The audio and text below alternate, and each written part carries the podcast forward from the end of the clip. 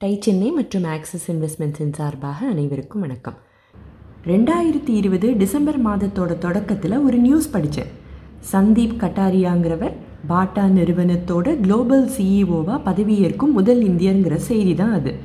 பாட்டானாலே அது ஒரு Indian brand அப்படின்னு நினைக்கிற அளவுக்கு நம்ம குடும்பங்களுக்குள்ளே ஊடுருவி போயிருக்கிற ஒரு பிராண்ட். ஆனால் அது ஒரு இந்திய நிறுவனம் இல்லைங்கிறத பற்றியும் பாட்டாக்கும் நமக்கும் உள்ள தொடர்பை பற்றியும் சொன்னால் நல்லா இருக்குமே அப்படின்னு தோணியதுனால தான் இந்த பதிவு. ஆயிரத்தி எட்நூற்றி தொண்ணூற்றி நாலாவது வருஷம் ஆகஸ்ட் மாதம் இருபத்தி நாலாம் தேதி.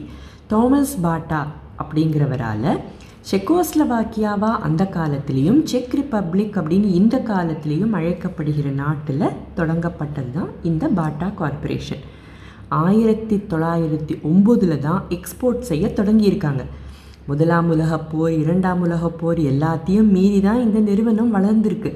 உற்பத்தி திறனை பெருக்க எந்த அளவுக்கு மாற்றங்களை ஏற்படுத்த முடியுமோ எந்த அளவுக்கு நவீனமயமாக்க முடியுமோ அதை எல்லாம் உடனுக்குடனே செஞ்சதால் ஆயிரத்தி தொள்ளாயிரத்தி இருபத்தி ஆறிலிருந்து ஆயிரத்தி தொள்ளாயிரத்தி இருபத்தி எட்டுக்குள்ள ரெண்டே வருஷத்தில் உற்பத்தியில் எழுபத்தஞ்சு சதவிகித பெருக்கம். முப்பத்தஞ்சு சதவீதம் பணியாளர்களோட எண்ணிக்கையிலையும் வளர்ச்சி. ஆட்டோமேட்டிக்காக பாட்டாவோட தொழில் அமோகமான வெற்றி தான் சரி இந்த பாட்டா எப்படி இந்தியாவில் ஒரு ஹவுஸ் ஹோல்ட் பிராண்டாக ஆச்சு? ஏதோ ஒரு இந்தியன் பிராண்டுங்கிற அளவுக்கு எப்படி மக்கள் மனசில் அவங்களால இடம் பிடிக்க முடிஞ்சுது? எங்கே ஒரு பெயின் பாயிண்ட் இருக்கோ அங்கே ஒரு ஆப்பர்ச்சுனிட்டியை கண்டுபிடிச்சு கஸ்டமர்ஸ்க்கு சரியான ப்ராடக்டை கொண்டு போகிறவர் தானே உண்மையான வெற்றிகரமான ஒரு ஆண்டர்பிரினர் தோமஸ் பாட்டா செஞ்சதும் அதுதான். ஆயிரத்தி தொள்ளாயிரத்தி இருபதுகளில் இவர் கொல்கத்தாக்கு வந்திருந்தாராம். மக்கள் ஒன்றா காலணி இல்லாமலேயோ இல்லை மோசமாக தைக்கப்பட்ட காலணிகளையோ போட்டுக்கிட்டு இருக்கிறத பார்த்தாராம்.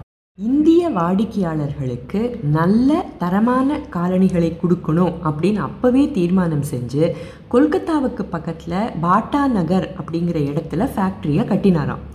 இன்னைக்கு பாட்டாவோட மிகப்பெரிய இன்டர்நேஷ்னல் மார்க்கெட்டே இந்தியா தான் ஆயிரத்தி தொள்ளாயிரத்தி முப்பத்தி ஒன்றில் பாட்டா ஷூ கம்பெனி அப்படின்னு இந்தியாவில் நிறுவி குவாலிட்டினாலையும் நீடித்து உழைச்சதாலையும் சேல்ஸ் தானாகவே ரொம்ப நல்லா இருந்திருக்கு.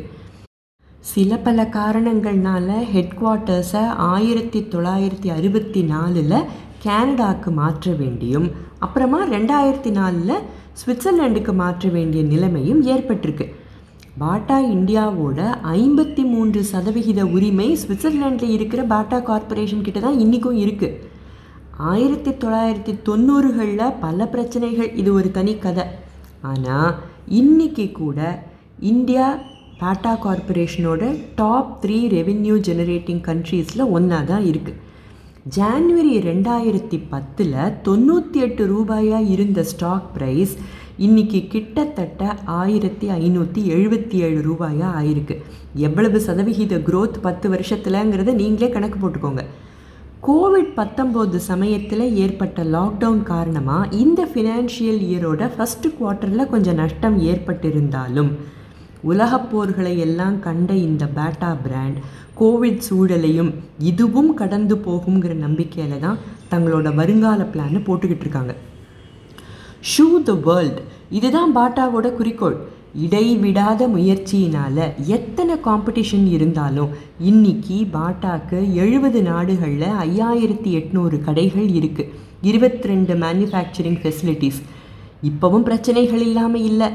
தேவைகளும் எதிர்பார்ப்புகளும் மாறிக்கிட்டே இருக்கிற அடுத்த ஜெனரேஷன் கிட்டையும் எப்படி நிலச்சி நிற்கிறதுங்கிறதுல ஃபோக்கஸ் செஞ்சுக்கிட்டு தான் இருக்காங்க. அதுவும் ஆன்லைன்லேயே எல்லாம் வாங்க முடியக்கூடிய காலத்தில் இத்தனை கடைகளை வச்சு சமாளிக்கிறதுன்னா சுலபம் இல்லைன்னு நமக்கு தெரியும். மாற்றங்கள் நடந்துக்கிட்டு தான் இருக்குது உலகப் போர்களை காரணம் காட்டி இருக்கலாம். இப்போ நம்ம கோவிடை பெரும்பாலான நேரம் காரணம் காட்டுற மாதிரி. தாமஸ் பாட்டா அப்படி செய்யலையே. அவர் இந்தியாவுக்கு வந்தப்போ கிடைச்ச சந்தர்ப்பத்தை பயன்படுத்திக்கிட்டார். பாட்டா ஒரு இந்தியன் பிராண்டு தானோன்னு யோசிக்கிற அளவுக்கு மார்க்கெட் பெனட்ரேஷன் எப்படி வந்தது? இப்போ எல்லாருக்குமே தொழிலில் சரிவு ஏற்பட்டு இருக்கலாம் அது கோவிட்னால அப்படின்னு நமக்கு நாமே சமாதானம் சொல்லிட்டு நிலைமை சரியாச்சுன்னா திரும்ப எல்லாம் நார்மலுக்கு வந்துடும் அப்படின்னு நினச்சிக்கிட்டு இருக்கிறது சரியா? இல்லை இதையும் மீறி நமக்கு கிடைக்கிற சந்தர்ப்பங்களை பயன்படுத்திக்கிட்டு மாற்றங்களை ஏற்படுத்திக்கிட்டு செயல்படுறது சரியா? இந்த பத்து மாதங்களில் கஸ்டமர்களோட எதிர்பார்ப்பு அவங்களோட பிஹேவியர் வாங்கும் விதம் எல்லாம் தலைகீழாக மாறிடுச்சு. கஸ்டமர்ஸாக நாமளே மாறலையா? அப்போ நம்ம கஸ்டமர்ஸ் மட்டும் மாறாமலாம் இருப்பாங்க? இந்த சூழல்லையும் கொரோனாவை காரணம் காட்டாமல் நாம் என்ன செய்யணும் என்ன செய்ய போகிறோம் அப்படின்னு ஆழமாக யோசிக்க வேண்டாமா? கற்றதை சிந்தித்து செயல்பட வாழ்த்துக்கள். நன்றி. வணக்கம்.